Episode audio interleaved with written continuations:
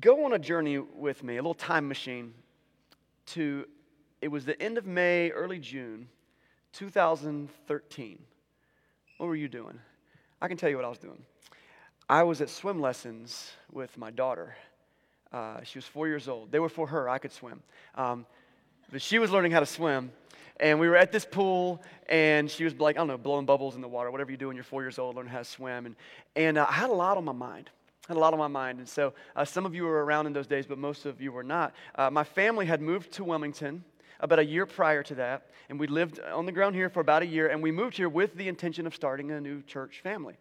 What does that even mean? How do you even do that? Well, the, the, the build up to that first year was that we'd spent 10 years in ministry together. My wife and I, our two kids, uh, I had been a youth minister in Southeast Virginia, Norfolk, and I had been a youth minister for another five years in uh, Greenville, North Carolina. And uh, we loved serving teens and we love doing all that, but just really felt this pull and this call, and we got an invitation from a church planting organization to start moving forward with a church plant journey. And I remember hearing all that stuff going, what even does that mean? Like, how does someone start a church? What kind of stupid, arrogant idiot would go into a city and be like, let's start a new church? Like, that's literally where my brain was. Like, I should not be doing this. Um, but through some conversations and some mentoring and some things like that, we ended up spending uh, an, another year. So we've been 10 years in youth ministry. Another year, we moved out to Concord, North Carolina, where I worked uh, with a mentor for a whole year as a church planting resident, kind of an apprentice to just like see how church planting works and how do you start a new church and learn some things. And so we were there for a whole year. And then we were in Wilmington for a whole year. And when we got here, things started really slow. We had a, a very specific and, and narrow vision. We wanted to create church for people who don't like church. That was the line that we said. That's what we use. I meant it with 100% of my heart and still do. But what in the world is church for people who don't like church? It means tearing down the walls that have kept people away from church tearing down the unnecessary things to get to the essential things that will bring you to Jesus. And I had a problem. I didn't have any friends really in Wilmington. And so we just kind of started going out. And I remember those early days uh, just like getting in my car and like, what do you do? So I just started like sitting at coffee houses, going to restaurants, just meeting people. Hey, saying hey to our waiter or waitress, going to parks with my kids, uh, playing sports with them. We lived in an apartment complex where there was like tons of people in this apartment complex. So we just started like hosting like cookouts and all kinds of things. And we're just like meeting people left and right. And I, I, I remember interviewing community leaders, dozens of them at different places all over the city and just kind of interviewing them and saying, like, what does Wilmington need? What is something that the church could be doing different here? Do you perceive that there's a reason why some people don't go to church? Like, what would it be if another church came to town? Like, all these things, I'm interviewing these community leaders, and I met hundreds of people, literally hundreds, and I know that because I wrote all of their names down in a document on my phone. And I began to pray for them on a rotation. Many, many, many, many, many, many of them I never saw again, couldn't tell them to you if they were standing right in front of me, and you might be like, I was one of them, and you ignored me. Like, I met so many people. We did Azalea Fest. We did all these things in the city because our whole thing was this we want to meet people who need to know Jesus. That was it. That was our central goal. And when we found about 10 to 15 people, I think it was 13 the first time, we were, that were like friends enough where we could say, hey, you guys want to get together and do like a Bible study? We started a house church. And I remember we met in the living room, and that first time there were 13 people there, and I'll never forget the message that I taught that day. It was just like this short little message, and I remember it involved uh, Family Guy and Everybody Loves Raymond and uh, like the I Love Lucy show or something like that. And it was talking about family and how there's different kinds of family and, and but like what the church family can be about. I remember that so vividly. Um, and and from that group, it began to kind of blossom and grow. And we said, let's serve together. So we partnered with like Nourish NC and some other groups in town, and we started serving people. And we're like, this, the church is going to be the family together. Let's serve together. And so I'm sitting there and watching my daughter blow bubbles, and all of this is on my mind. Okay, like this is going on because as the church family began to grow, we started moving. I remember there was a brief period we had like a couple different house churches meeting at the same time, and then that fell to pieces because that was too complicated. So then we're like, we need to rent a bigger space. So at the time, we were like, where, where are we going to go? What's next for us? So I remember we rented this, uh, this clubhouse at an apartment complex. By this time, Brent and Emily Myers and Aaron Collins, praise the Lord, had moved to Wilmington to help us. And we were the team, that group of five people. My, my wife and I and the, the two Myers and, and Aaron. And we were here and we were doing it. We were doing church. We were starting a church. And we started renting uh, the clubhouse at Brent and Emily's apartment complex. And uh, we were ramping up to what we as a group had decided let's launch in a public way, in a place where people can come to that's not like weird, you're going to someone's living room, uh, and do church in something that might be a little more familiar to a bunch of Southerners. And so we're like, where do we go? and we tried all kinds of venues. And, at this time, it was about May that year. The school system shut down all new contracts, and we couldn't rent any school space. That's where a lot of churches start. And I remember going to venue after venue after venue, and it just like wasn't working out. And so I had a lot on my mind because we had decided to start in September, but it, has, it, was June. And our goal was to have like some kind of preview services in like June, July, and August, and then like launch big in September and build some momentum and do some, you know, advertisement in the community, whatever. Like, how do you do this? And so, but everything was falling down. And I think it was like two weeks from then we had scheduled our first preview service and we didn't have anywhere to meet. And so I was like, well, we'll just, we'll be at the apartment complex. It'll be fine. And so I'm sitting there with a lot on my mind and I'm watching my daughter blow bubbles in the pool, and my phone rings. And so I answered it, and on the other end is uh, the voice of a lady that I'd met once before. Her name's Shannon, Shannon Berg. She was the director of the what was then called the Wilmington Family YMCA. And she said, Hey, how's it going? And I was like, uh, Yeah, life's good. And she goes, Hey, I was just thinking about you. I remember you came to my office the other day. You were telling us all about this church plant that you were working on. I want you to see how that's going, like what's going on with the church. And so I'm telling her all kind of stuff. And I tell her about the house church. And I tell her about serving in the community and all this stuff. And I say, And like right now, we just, we can't find anywhere to rent, to meet. And she said, Well, that's funny because that's actually why I called you. And I was like, Tell me more about this. She says, Well, you want to meet at the YMCA? And we had toured the YMCA, and we had, before this, this place was rebuilt, some of y'all know that. The, the arrangement was weird, and we were like, the kids would have to be like way away from the adults, and we were like, I don't know if that'll work. And uh, it turns out it worked fine. Um, and she, but at this point, she was like, You want to do it? I was like, uh, Yes, yes, yes. And she goes, Okay, cool. Well, when do you think you'll be ready? I was like, How about next week? Can we do next week? And she was like, And I totally thought she'd be like, Oh, that's kind of soon. Maybe like make me a month from now. She's like, No, fine. Yeah, come by the office. Let's talk about it. I said, Actually, I'm at the YMCA right now. My daughter's in swim lessons. And she said, What? My daughter's in swim lessons right now. And I looked up from the bubbles in the pool, and right there across the pool was Shannon Berg on her phone doing this. and she said, Come here, sit down. And I was like, and I swam across the pool. No, I went around. and we, what? That was just a little over 10 years ago. And uh, this month, we're starting a series I'm just calling Walking in the Light um, because quite frankly, and all the cool uh, branding we've done for teaching series and graphics and everything, I just, I just couldn't think of a more fitting way to celebrate 10 years of Venture Church. What do we say at the end of every service every week? Shine light in dark places. And we've talked so many times about what it means to walk in the light as He is in the light, to walk in the Spirit and not in the flesh. And this whole idea of walking and the light. And so, though it may not be, uh, you know, it's, it's, it's pretty cool graphic because Brent's good, but, um, but the concept of walking in the light is just who we are, and it's what we aspire to. And what I want to do over the next four weeks is just talk about four lessons that we've learned in the last 10 years.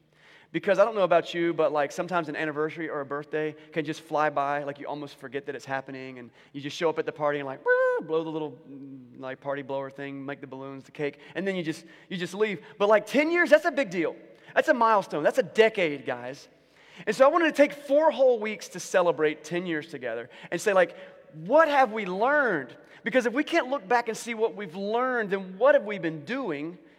And then what about the next 10 years? And then the next 10 years? And the next 10 years? And I hope that our goal will be to continue to walk in the light and do the very same things that we were doing in those early days, just meeting people to introduce them to Jesus, not to invite them to a church service not to go to a new building, not to come listen to a band who, incidentally, is phenomenal and is very great to sing along with, but so that they can be in community with one another and with a God who loves them.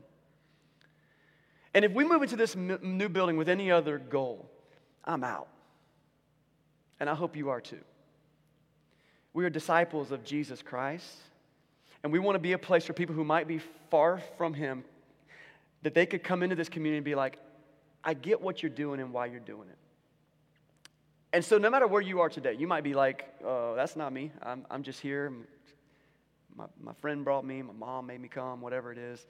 That's fine. Because we also want to be a place that's safe. it's cool to have baggage, it's cool to have questions. You don't have to check them at the door. It's cool for us to disagree. I guarantee you, we all would disagree on a lot of things, particularly professional football teams, but other things.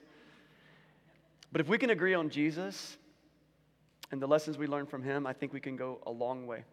Um, and so I'm just gonna let the cat right out of the bag, and I'm gonna tell you what our first lesson is, okay? And I, like I, I got I get this notebook. I write everything in. The staff that meets with me, they have this notebook, and you can't decipher it. It's just like I just write and write and draw and doodle, and it doesn't make any sense. But I was writing down the lessons that that I feel like we've learned in 10 years, and it's a long list. And I'm like, okay, well that's no one needs to read that. Um, but the one that I'm starting with today is just foundational, and here it is: Jesus transforms lives. It's simple. But Jesus transforms lives. Why is the church what it is? Why, for 2,000 years plus, have people been gathering together and praising God and calling themselves Christians? Why? Because Jesus changes people. When people meet Him and they encounter what He offers, they become different. And because of their difference, they make a difference in the world. That's His plan, that's His strategy. Jesus transforms lives. And so, to get into that and unpack that a little bit this morning, what I want to do is get, look at what is probably one of my favorite passages in the whole Bible top five easy in the book of Romans. And so, if you got a Bible today, go ahead and crack that thing open. We're going to be Look at only a couple of verses, but we're going to unpack them pretty good. Romans uh, chapter 12, verses 1 and 2. If you've memorized much scripture in your life, there's a good chance this is one of them that you've memorized. We always have Bibles that we give away uh, to keep or just to borrow. If you want one, they're on the gray shelf by the door over there. Uh, but grab one, bring it back to your seat, look it up on your phone, whatever. Um, but Romans chapter 12, 1 through 2. And I just want you to hear this. I'm going to read it all the way through one time, and then we're just going to break it up in a couple pieces. This is it's on the screen behind me, too, if you don't have it open. Romans 12, 1 through 2. Therefore, I urge you, brothers and sisters, that in view of God's mercy, offer your bodies as living sacrifice, holy and pleasing to God. This is your true and proper worship. Do not conform to the pattern of this world, but be transformed by the renewing of your mind.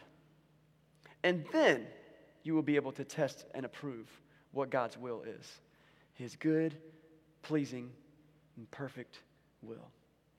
And so we're just going to back up and look through that scripture a little bit and see what it means for us today. What have we learned over the past 10 years? What can we learn for this week, today? And I think it begins with that very first line. We can put it back up there. I urge you, brothers and sisters, in view of God's mercy, offer your bodies as living sacrifice. That bodies as living sacrifice, I think, is the key starting point uh, for this concept of what does it mean to be transformed by Jesus, to have your life changed, to be different, to live different. It's actually kind of an oxymoron living sacrifice especially in first century uh, Rome, where this is, okay? So, this is a group of Jewish people in first century Rome and so, anyone in this time period who hears the concept of sacrifice is either going to think about sacrificing something to a pagan deity, or if they're the Jews, sacrificing something to God. Like, and, and what they mean is an animal that they take its life, like it's a slaughter, okay? So, when you hear sacrifice, you hear dead. Yet, Paul, the writer of this, says, I urge you to offer your bodies as a sacrifice, but not a dead sacrifice, a living sacrifice. Like to make a sacrifice for your faith. That we, we have martyrs in Christianity. A lot of causes have had martyrs. And the, the thing about this really cool play on words, uh, this, this oxymoronic, kind of upside down living sacrifice phrase, is a brain teaser for a reason. I think it's kind of genius because, like, the, to make a sacrifice for your faith is something a lot of people have done, and, and it's noble. Man, that's like a super high calling, and you've, you've seen these kind of things happen throughout history. But that's kind of like one choice. Like in one moment, I've got to decide, I might lose my life over this, but where I really stand, right? And so, but I've heard it said that dying for your faith is, is easier than living for your faith. Because a living sacrifice is giving your whole life, not one choice, but hundreds and thousands of choices choice after choice after choice after choice after choice after choice after choice. And I wake up, am I still going to do this? And I'm frustrated, am I still going to do this? And my spouse passes away, am I still going to do this? And we lose our home because the economy crashes, am I still going to do this? And my kids are going crazy and they don't have the same faith that I do anymore. Am I still going to do this? And our culture is changing. Am I still going to do this? And I love that he says, offer your bodies as a living sacrifice for this reason. because I think that there's a big thing about having skin in the game. This is a spiritual decision. Like, what am I going to do with my faith? But I think Paul rightly points to this and says, listen, but like, it can't just be ethereal and mental. You got to have skin in the game. Your hands and your feet, your lifestyle. Offer your bodies as living sacrifices. So, what does that look like? He gives us a little bit of a workshop, uh, I guess, is kind of how I've seen it in verse 2. So, he says this It's like if you want to offer your body as a living sacrifice, here's some, here's some ideas. Do not conform to the pattern of this world. Let that sink in. Do not conform to the pattern of this world, but be transformed by the renewing of your mind. And then, after all that's done, you will be able to test and approve what God's will is, his good, pleasing, and perfect will. And I could break down a lot of that, but I just want to go back to our word. I, said our lesson for the week is that Jesus transforms lives. Jesus transforms lives. Jesus transforms lives. What does transform mean? I mean, most of you know about the Transformers, you know? Like it's a it's a Ford Mustang. No, it's a 17 foot tall robot with guns. Like it's like it was it was one thing and now it's something different, Transform to change, to morph, to become something different. And I, and I love his use of the word transform because he's saying, listen, if you follow Jesus, you will be changed. If you are not changed, I would step on a limb here and say, you are not following Jesus. If nothing has changed about you, then you are not following him because that's what he calls us to. He calls us to be different.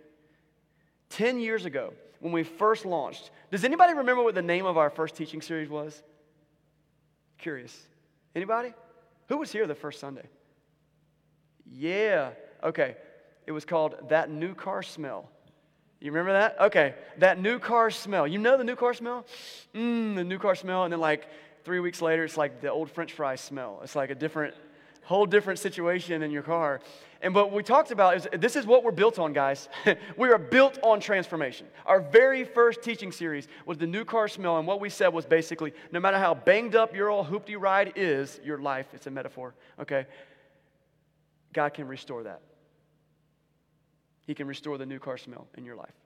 Where every day you wake up, His mercies are new every morning. He can change you, He can restore you.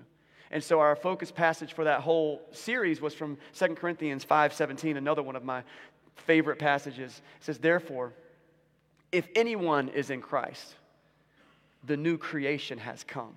Listen to this. The old is gone. New is here. Jesus transforms lives. It's what he specializes in. And he specializes in working in broken, messed up people to do it. And, and, and over the years, I've seen it over and over and over. I got to start with myself. I am not the same person that I was 10 years ago. Ask my wife and ask Emily Myers. if you don't know, Emily's on staff with us, and uh, she has had to put up with me for 10 years. And ask a lot of you who have been around. And I have worked hard on letting God's Spirit change me to be more patient, to care more about people. to have empathy. I used to say, I don't have any empathy. Now I just cry all the time. to be patient. I've had to struggle through understanding what faith really is. Like I used to think faith is being big and bold and moving to Wilmington. Now I'm like, no, that's that's that's being big and bold. Uh, faith is sitting in the middle of stuff that you have no idea how it's going to work out, and just saying, God's got this. And so God has changed me. He's transformed me. And I could tell you about the transformation He's done since before I started following Him. I mean, the anger issues He dealt with in me, my personal sin and, and addiction that He, I mean, all, that's just me. That's just me. This isn't even about me. This is, I'm anecdotally one dude in the crowd whose life is transformed by Jesus. But if I look back, I can just see so many people in Venture Church's history. And, I, and the two things that come to mind quickly to me as I was thinking through them, and I decided not to name names because I just don't want to. We're on the internet, and, but you know your story. And I think about addiction. And I, am I'm, I'm picturing, wow, people in my head right now. And I know I'm thinking of one individual who was just tore up with addiction, drug addiction. And it was bad. And this person came and said, I can't take it anymore, but I just came to church. This is when we were meeting at Alderman Elementary School. I just came to church, and I'm glad y'all don't have a steeple. I will never go into a building with a steeple ever again. That was his words. And I was just like, okay, cool, we can work with that. Uh, and so he talked to me about um, his addiction. I remember pairing him with a couple of people who had been through some addiction, and through their help, through his decision, and mostly through the power of God's Holy Spirit working in his life, I talked to him this week. They have since moved uh, to a different state. My man is a godly father and husband and servant in his church and never misses work and does not do drugs anymore. Jesus transforms lives. I think about marriages. I'll be even more vague with this because you're in the room, several of you. But man, people who are like, my marriage is falling to pieces. And you'll come talk with a few of us, and our culture just says, well, cool. Be done. There are so many fish in the sea. But you're like, but, but I made a commitment in front of God and my family. I want to stick this thing out. And so many of you point your life back to Jesus, and it saved your marriage, and it made you a better parent, and you're probably still working on stuff. Jesus transforms lives. On and on it goes. And that's the lesson for this week. Jesus transformed this life. I could literally be like, all right, close the book, band come up, let's sing some songs. But I got to tell you something. I, I don't feel good about that. Because here's the thing I think when we walk in naively into life thinking, like, la la la la la, everything's gonna be good if I just paint rainbows on stuff. Like it's happy unicorns and gold dust, and it's like we can just paint pretty things and make it feel. But listen, there is an enemy to transformation. And Paul talks about it in the verse that we read. And it's the enemy that attacks us every single day, and the enemy to transformation is conformation. Do not conform any longer to the patterns of this world, but be transformed by the renewing of your mind. And Paul brings that up because he's working in a group of people who many of them were worshiping pagan deities, demonic powers, killing stuff to altars of like wood and stone. And he said, Listen, you got to change your thinking. Or you're just going to be conformed to the rest of this world. Conform means, transform means to become different. Conform means to become the same. Have you ever been in a subdivision that was built very quickly? same house, same house, same house, same house. I remember living in a place one time as a kid. Actually, it was actually my, my aunt's community. I remember going out on a bicycle, and I left, and I, I wasn't very old, but I was riding around, and then I remember getting like turned around, and I was like, all the houses look the same. And I remember like I was just crying and crying. I was sitting behind this house crying, and my cousin came out. And he's like, "What are you doing, man?" And I realized I was in their backyard. I had no idea. I didn't even go that far. But like that's what confirmation is. Like it's the same. And when you look at the world and you're like, I'm acting the same way that the world is acting. I'm treating people the same way the world treats people. I value the things that the world values. It's an enemy to transformation. Jesus says, I want to change you. I don't want to keep you the same. I love you just the way you are, but I love you way too much to leave you that way. I want to let you change. Do not conform any longer to the pattern of this world, but be transformed by the renewing of your mind. And so, what does it mean to not conform?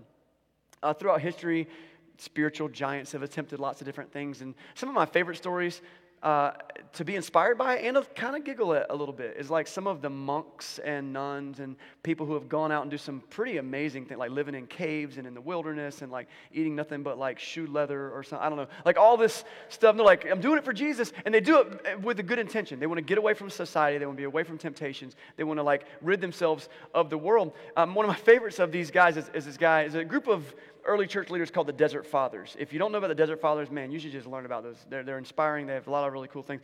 Um, but I got a picture this, this guy. His name's Simeon the Stylite. Now, I've talked about Simeon a couple times before, but I mean, there's, he's, he is the OG. This guy, this guy did it, okay? And when it comes to like isolating yourself for Jesus, this guy did it. If you don't know the story of Simeon the Stylite, let me just tell you a little bit about it. When he was a teenager, he entered into a monastery. He was a very young convert to Christianity, and he learned this whole thing about not conforming to the world. So he was so like intent on not being like the world that it got on the other monks' nerves. Like they were like, dude, like just chill out just a minute, like we're fine. And so they kind of like kicked him out of the monastery. He was like, fine, I'm gonna go live in the wilderness. So he goes out and he lives in the wilderness somewhere like this, this area, and um, but he also was very wise.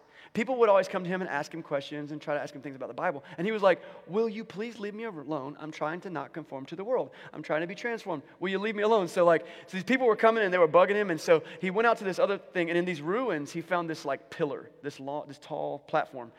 And he just climbed up there. And he was like, I'm not coming down until y'all leave me alone. Well, they didn't leave him alone. They just kept coming to talk to him. Some kids from a neighboring village would like bring him food and water. He just stayed up there for like days and days. This is, as far as I understand, this is a true story from history. He just stays up there to the point where he's like, You guys leave me alone. So he has uh, this disciple of his goes and finds him a taller pillar.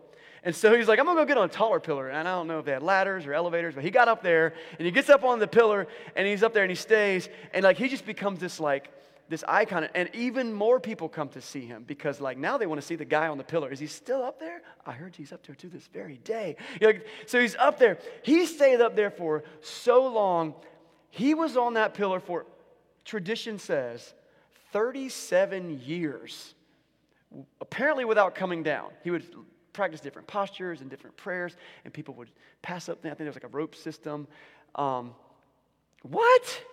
Now, here's the craziest thing about that story this guy had disciples who got their own pillars, okay? Now, the, all right, so I'm not actually just picking on this guy. I think he, in his motivation, was probably really good. But uh, let me just ask you do you think that that's what Paul had in mind when he's like, don't conform to the patterns of this world, but be transformed by the renewing of your mind? Maybe that's what you need to do. You just have like completely no self control, and you just, I got to go sit on a pillar. But I do think that it is kind of in the face of what Jesus tells us is to go into all the world and make disciples, teaching them to obey everything that I've commanded you. And I will be with you always or all the different times and we're told to go out and make a difference in someone's life or be in community together and don't forsake the gathering together of believers. Like there's lots of things in the bible that indicate we shouldn't just isolate ourselves to stay away from temptation and the world. So what do we do the Apostle Paul says that it happens through the renewing of our mind. The renewing of our mind is how we can be transformed. And so, as we wrap up today, I, I want to show you two little ways that we can work on that. Um, you've probably changed habits in the past, okay? And like maybe you tried to work out, maybe you tried a new diet, look at your phone less, like whatever. You probably understand this. Uh, you're not good at it you've probably realize you're really bad at transformation. Confirmation is actually, that's our sweet spot. We're good at that. Transformation, not so much. And so uh, there's two sides of this, and part of it's in, in like my court, like what I got to do, and part of it's in God's court, just to let you know, okay? And so, so, so the my part, and I think it begins here. It's, it, it, it first happens by your choice. You got to choose. I want to be different. I want to live different. I want to do something different. I got to be the guy who came with the drug problem. Like, he was like, I just got to do this. I got to change. It begins with like your initial choice, and maybe for you it's just a choice to take a small turn in your life. Maybe it's the initial decision to, to follow Jesus, whatever it is. But sometimes it's like a, a, rock bottom moment. Sometimes it's just like a rational decision. Like you're just super logical. And you're like, actually, as I calculate the rest of my life, this is poor choice. I need to find something different. But whatever it is that brings you to that is choice. And then it's like the continual choice, the day in and day out, hundreds and hundreds and hundreds and thousands of choices that I talked about earlier. It's the choice like, what will I watch? What will I say? What will I do with my time? How will I react to people when they do things on the road that I don't think is the best driving practice? You know, how will I treat people who are different than me? How will I invest my time and my money, my resources? How will I parent? How will I spouse? How will I work? Like, these are the choices, and choice, choice, choice, choice, choice, choice, choice. So on the one hand, there's like, there's the choice that we make. There's also the choice to, to begin to soak up the pure and living water of God, to be in His Word, to be surrounded by good people, by God fearing people like that. That's, that's all the choice. And, and on the one hand, I think that's where we try to stop. And that's why we fail so often. Because if it's completely on me to just always do it right all the time, can I go ahead and give you this, the answer to that? It ain't gonna work. I'm a mess. You're a mess. We're a mess. We're the island of misfit toys from the Rudolph the Red-Nosed Reindeer movie. Like we, we are a hot mess when left to our own devices. So that choice thing, I don't know what percentage of the process it is. For some of us, it might only be 10%. Some of you might be up to like 60% or 55% or 40% of choice. I've got to do choice. But then what? Here's the second half. The, the renewing of our mind happens through grace. There's choice on our part, and then there's grace on God's part. Jesus comes into our life and he offers us so much. So much. Jesus taught, and the Bible teaches in several places, that God's Holy Spirit moves in among our life when we choose him. It happens, uh, I, I, I, see it happen in, in, in, Acts chapter 2, verse 38, that the people say, What should we do? And he's like, Well, you should repent, turn your hearts back to God. That's the choice. and you will receive the gift of the Holy Spirit and the forgiveness of your sins. That's the grace. Or in Romans chapter 6, in the first like 10 verses, it talks a lot about that transformation and how we shouldn't go on living in grace so that, so that grace will increase. Don't keep on sinning so that grace will increase. No, no, no. Don't, but don't you know that everyone who has been baptized in Christ has been died with Christ, buried with Christ, and raised to walk in newness of life? You made the choice to give your life to Jesus, but then you're raised to walk in newness of life. That's the grace. And the Holy Spirit of God comes in and He helps us when we're weak. The book of Romans teaches us, like when you don't even know what to pray for, I don't even know where to begin. The book of Romans says that the Holy Spirit will speak to God on your behalf. I mean, he, He's God's Spirit. They're already, they're already there together, the same. And you're just like, oh, Lord, help me. And the Holy Spirit's like, oh, I know what you mean. I'll translate that for you. That's what the Holy Spirit does in our life. Galatians says that the Holy Spirit gives us a gift, lots of gifts. Part of the fruit of the Holy Spirit is something called self control. So, when it comes to transforming and you're not good enough to do it on your own, the Holy Spirit can come along and help you have more self control. And what about your sin and your brokenness? Well, that's the main present. That's the main thing. Through Jesus, our sins are washed away. That's what baptism symbolizes, is this cleansing. The book of First Peter says it's not the washing of dirt from your body. It's the pledge of a clean conscience towards God. And I love this. Galatians chapter 3, verse 26 says, So in Christ, you are all children of God through faith. For all of you who were baptized into Christ have, listen, clothed yourself with Christ. So, on a spiritual level, you, you've been transformed. Like when a spiritual being looks at you, I, I don't want to talk about stuff that I don't fully understand, but this is kind of I think I'm coming from a good place here, and I think I understand this. Like, spiritually, when spiritual beings look at us, and we don't talk about it as a culture, we're like, oh, don't talk about spiritual beings. That's for voodoo and old school stuff. No, like, if there's no spiritual beings, then you have no soul. I mean, there are spiritual beings. Um, but when they see you, th- according to this, when we give ourselves to Jesus, we've been clothed with Christ. Part of what I think that means is that when whether angels or demons or God Himself looks at us, what they see is Jesus. Despite my brokenness, despite my past. I've been transformed. And so maybe on the surface, I'm just like kicking as hard as I can to stay afloat. Deep down inside, the transformation has already begun. In fact, it's a process. Theologians call it sanctification. It's the process of becoming holy.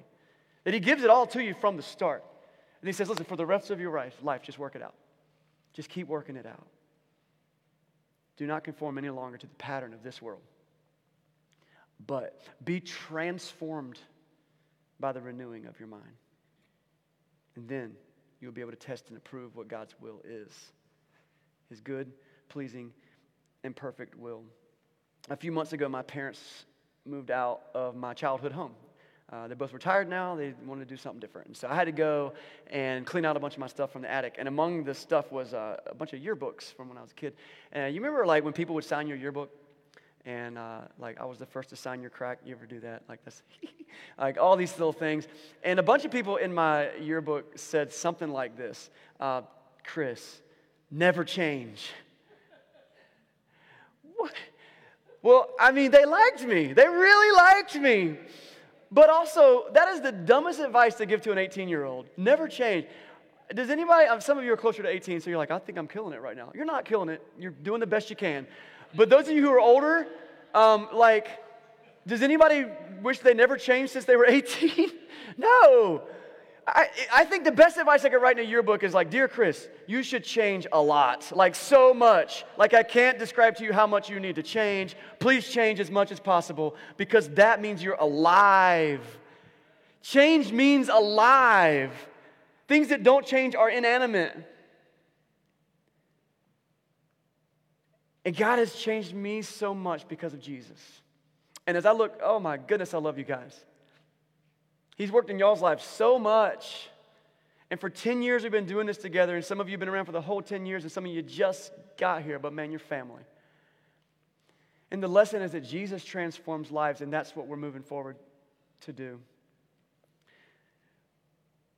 What will you let him transform for you? We, we become perfectionists in our spiritual walk to the point that we, we think that it's up to us to get it all right. And so, you know, we beat ourselves up like, well, I read my Bible five times this week, but really, isn't the goal seven? Well, find me that scripture and then we can talk about that. But it's really just a process of seeking God daily, relying on His grace, walking in faith. And so, my challenge for you, I always give us a challenge every week. I try to, and it's, it's simple. It's like, it's just quick review, like in your brain. What is the thing you're holding on to with white knuckles that you're like, God, I'll give you everything, but I won't give you this? And my challenge to you is to let Him have it. Give it to Him. And it might be a stress thing. I'm guessing a stress thing, a worry thing is, is, is very common. I'm just give you some ideas here. Yes, you should plan, you should be uh, responsible. But worry is the illusion of control. You can't control it, so I worry about it so I can at least feel like I have some control. It might be a, a secret sin that you're wrestling with, it might be a public sin. I mean, everybody knows. everybody knows that I got a super foul mouth and I don't care about people.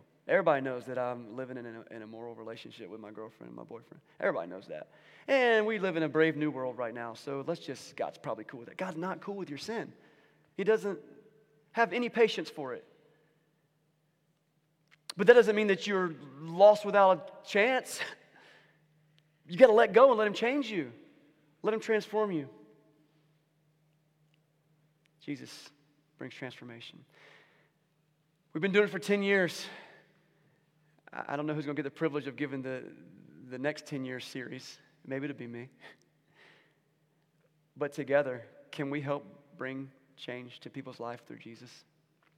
Let's do it. Let me pray for us today. Father, I thank you so much for giving me grace and uh, your power in my life. And every day I feel uh, that I could point at moments where I, I didn't measure up, but you continue to shower me with blessings and grace anyway. I thank you for our church family. The fact that we're standing here after 10 years.